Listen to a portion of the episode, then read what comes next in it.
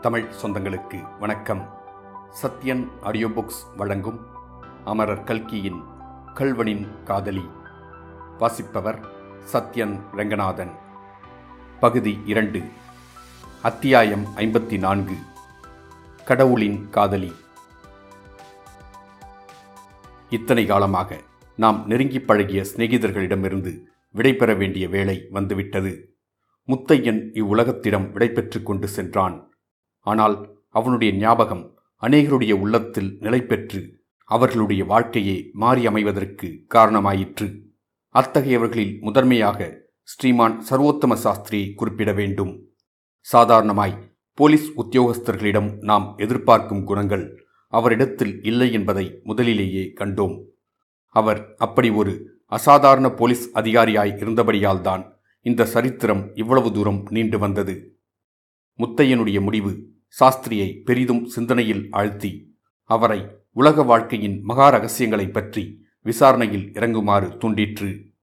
அறத்திற்கே அன்பு சார்பென்ப அரியார் மரத்திற்கும் அக்தே துணை என்னும் தமிழ்மறை கூற்றின் உண்மை பொருளை அவர் அப்போதுதான் நன்கு உணர்ந்தார்.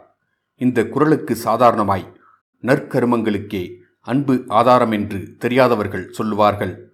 தீச்செயல்களை விளக்குவதற்கும் அன்பே ஆதாரமானது என்று வலிந்து பொருள் கூறுவது வழக்கம். ஆனால் தமிழ்நாட்டில் தற்போது வாழ்ந்திருக்கும் பெரியார்களில் ஒருவர் மேற்படி பொருளின் பெருந்தன்மையை எடுத்துக்காட்டி தீய செயல்களுக்கும் கூட அன்பே தூண்டுகோல் என்று பொருள் கூறியதை சாஸ்திரியார் கேட்டிருந்தார். இது எவ்வளவு உண்மை என்பதை முத்தையனுடைய வாழ்விலிருந்து அவருக்கு தெளிவாக விளங்கிற்று. அபிராமியிடம் வைத்திருந்த அன்பினால் அல்லவா முத்தையன் கல்வனாக நேர்ந்தது? மற்றும் பல தீச்செயல்கள் அவன் செய்யும்படி நேர்ந்ததற்கு அந்த அன்பே அல்லவா காரணமாயிற்று? மற்றும் வாழ்வுக்கு அன்பு காரணமாயிருப்பது போல் மரணத்திற்கும் காரணமாயிருக்கிறது என்பதையும் சாஸ்திரியார் கண்டுணர்ந்தார். முத்தையனிடம் அபிராமியும் கமலபதியும் கல்யாணியும் கொண்டிருந்த அன்பே அல்லவா அவனுக்கு யமனாக முடிந்தது? அந்த மரணத்தை தீயது என்று சொல்ல முடியுமா? அத்தகைய தூய அன்பின் காரணமாக தீமை விளைவது சாத்தியமா? இவர்களுடைய துன்பத்துக்கெல்லாம் ஆதி காரணமான கார்வார் சங்குப்பிள்ளை இன்னும் உயிர் வாழ்ந்து தன்னுடைய பாவ கிருத்தியங்களை நடத்தி கொண்டுதான் இருக்கிறார். ஆனால் கொடிய சந்தர்ப்பங்களின் காரணமாக கல்வனாக நேர்ந்த முத்தையனோ துப்பாக்கி குண்டுக்கு இரையாகி மரணமடைந்தான். இந்த முரண்பாட்டை பார்க்கும்போது வாழ்வு நல்லது மரணம் தீயது என்று சொல்வதற்குத்தான் இடமிருக்கிறதா? உலகத்திலே எல்லா காரியங்களும் ஏதோ ஒரு நியதிப்படி காரண காரிய தொடர்புடன் தான் நடந்து வருகின்றன. நன்மையின் பலன் இன்பம் தீமையின் விளைவு துன்பம் என்பதிலும் சந்தேகமில்லை. ஆனால் நன்மை எது தீமை எது சுகம் எது துக்கம் எது என்றெல்லாம் நிர்ணயிப்பது மட்டும் எளியதன்று. நன்மை தீமை சுக துக்கம் முதலிய துவந்த உணர்ச்சிகளை கடந்தவன்தான் ஞானி.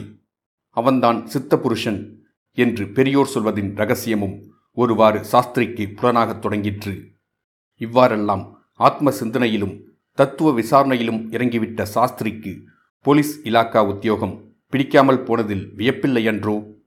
உரிய காலத்திற்கு முன்பே அவர் பென்ஷன் பெற்றுக்கொண்டு விலகி பாரமாத்திய சாதனங்களிலும் பொது நன்மைக்குரிய காரியங்களிலும் ஈடுபடலானார். போலீஸ் சாமியார் என்றும் போலிச் சாமியார் என்றும் கூட அவரை அநேகர் பரிகசித்தார்களாயினும் அவர் அவற்றை சிறிதும் பொருட்படுத்தவில்லை. புகழ்ச்சியையும் இகழ்ச்சியையும் ஒன்றாக கருதும் மனோநிலையை அவர் அடைந்துவிட்டார். அவருடைய நற்காரியங்களுக்கெல்லாம் அவருடைய தர்மபத்தினி பெரிதும் உதவி புரிந்து வந்தாள் என்று சொல்லவும் வேண்டுமா? முத்தையன் இறந்த பிறகு சாஸ்திரியின் முயற்சினால் குறவன் சொக்கன் விடுதலை செய்யப்பட்டான். ஆனால் அந்த பாவி மகன் சும்மா இருக்கவில்லை.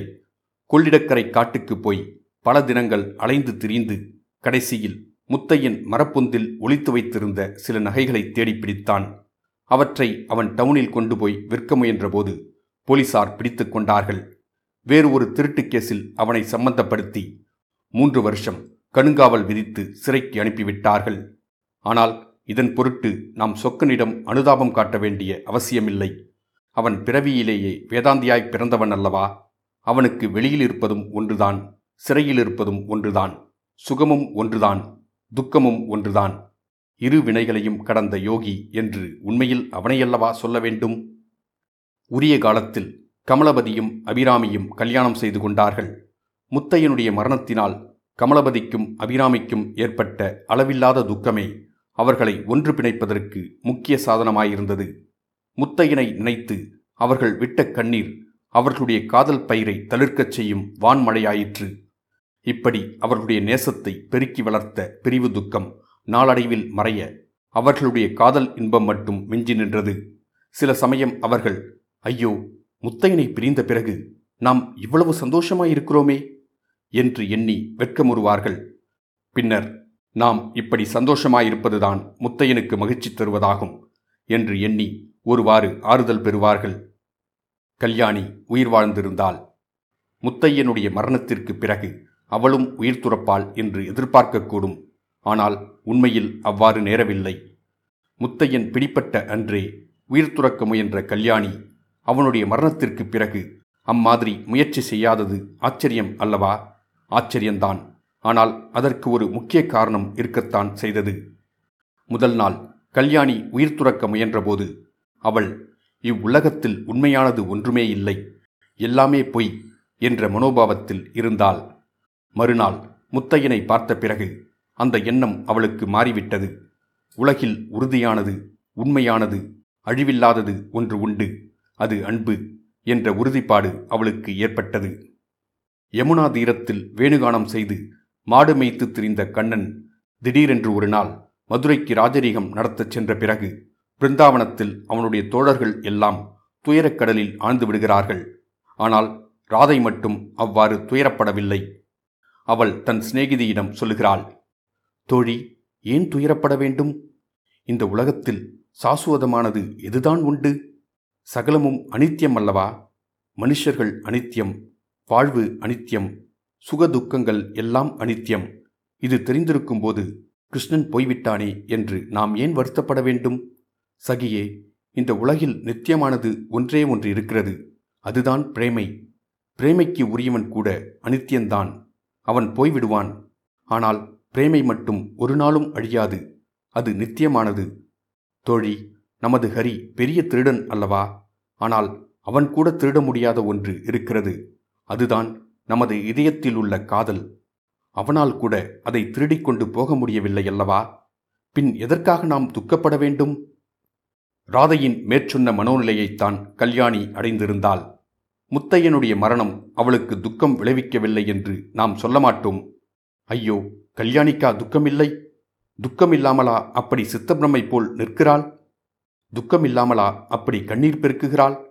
ஆனால் அது சாதாரண துக்கமல்ல. அதிசயமான துக்கம் என்று மட்டும் சொல்லத்தான் வேண்டும்.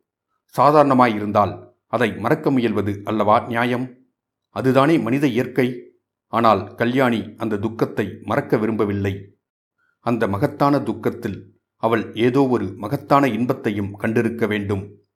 உண்மையில் கல்யாணி இரண்டாம் முறை உயிர் துறக்க முயலாததன் காரணமே இதுதான். உயிர் துறந்தால் முத்தையனுடைய ஞாபகம் போய்விடுமோ என்னமோ? அன்றிரவு தண்ணீரில் விழுந்தவுடனே எல்லா ஞாபகமும் போய்விட்டதே. சாவிலும் அப்படித்தானே போய்விடும்? முத்தையனையும் அவனுடைய காதலையும் மறந்துவிடச் செய்யும் மரணம் வேண்டாம். கல்யாணியின் சுயநலமற்ற பரிசுத்தமான காதல் அவளை ஒரு தெய்வப் பிறவியாக மாற்றியது. வாழ்க்கையில் அவளுடைய செயல்கள் எல்லாம் அதற்கு உகந்தவையாகவே அமைந்தன. பூங்குளத்திலும் தாமரை உடையிலும் அவளுக்கிருந்த திரண்ட சொத்துக்கள் அனைத்தையும் ஏழைகளின் துயர் தீர்ப்பதற்காகவே அவள் பயன்படுத்தி வந்தாள். கல்வனின் காதலி நாளடைவில் கடவுளின் காதலி ஆனால் இத்துடன் கல்வனின் காதலி முடிவடைந்தது. மீண்டும் மற்றுமொரு நாவலின் வாயிலாக சந்திப்போம்.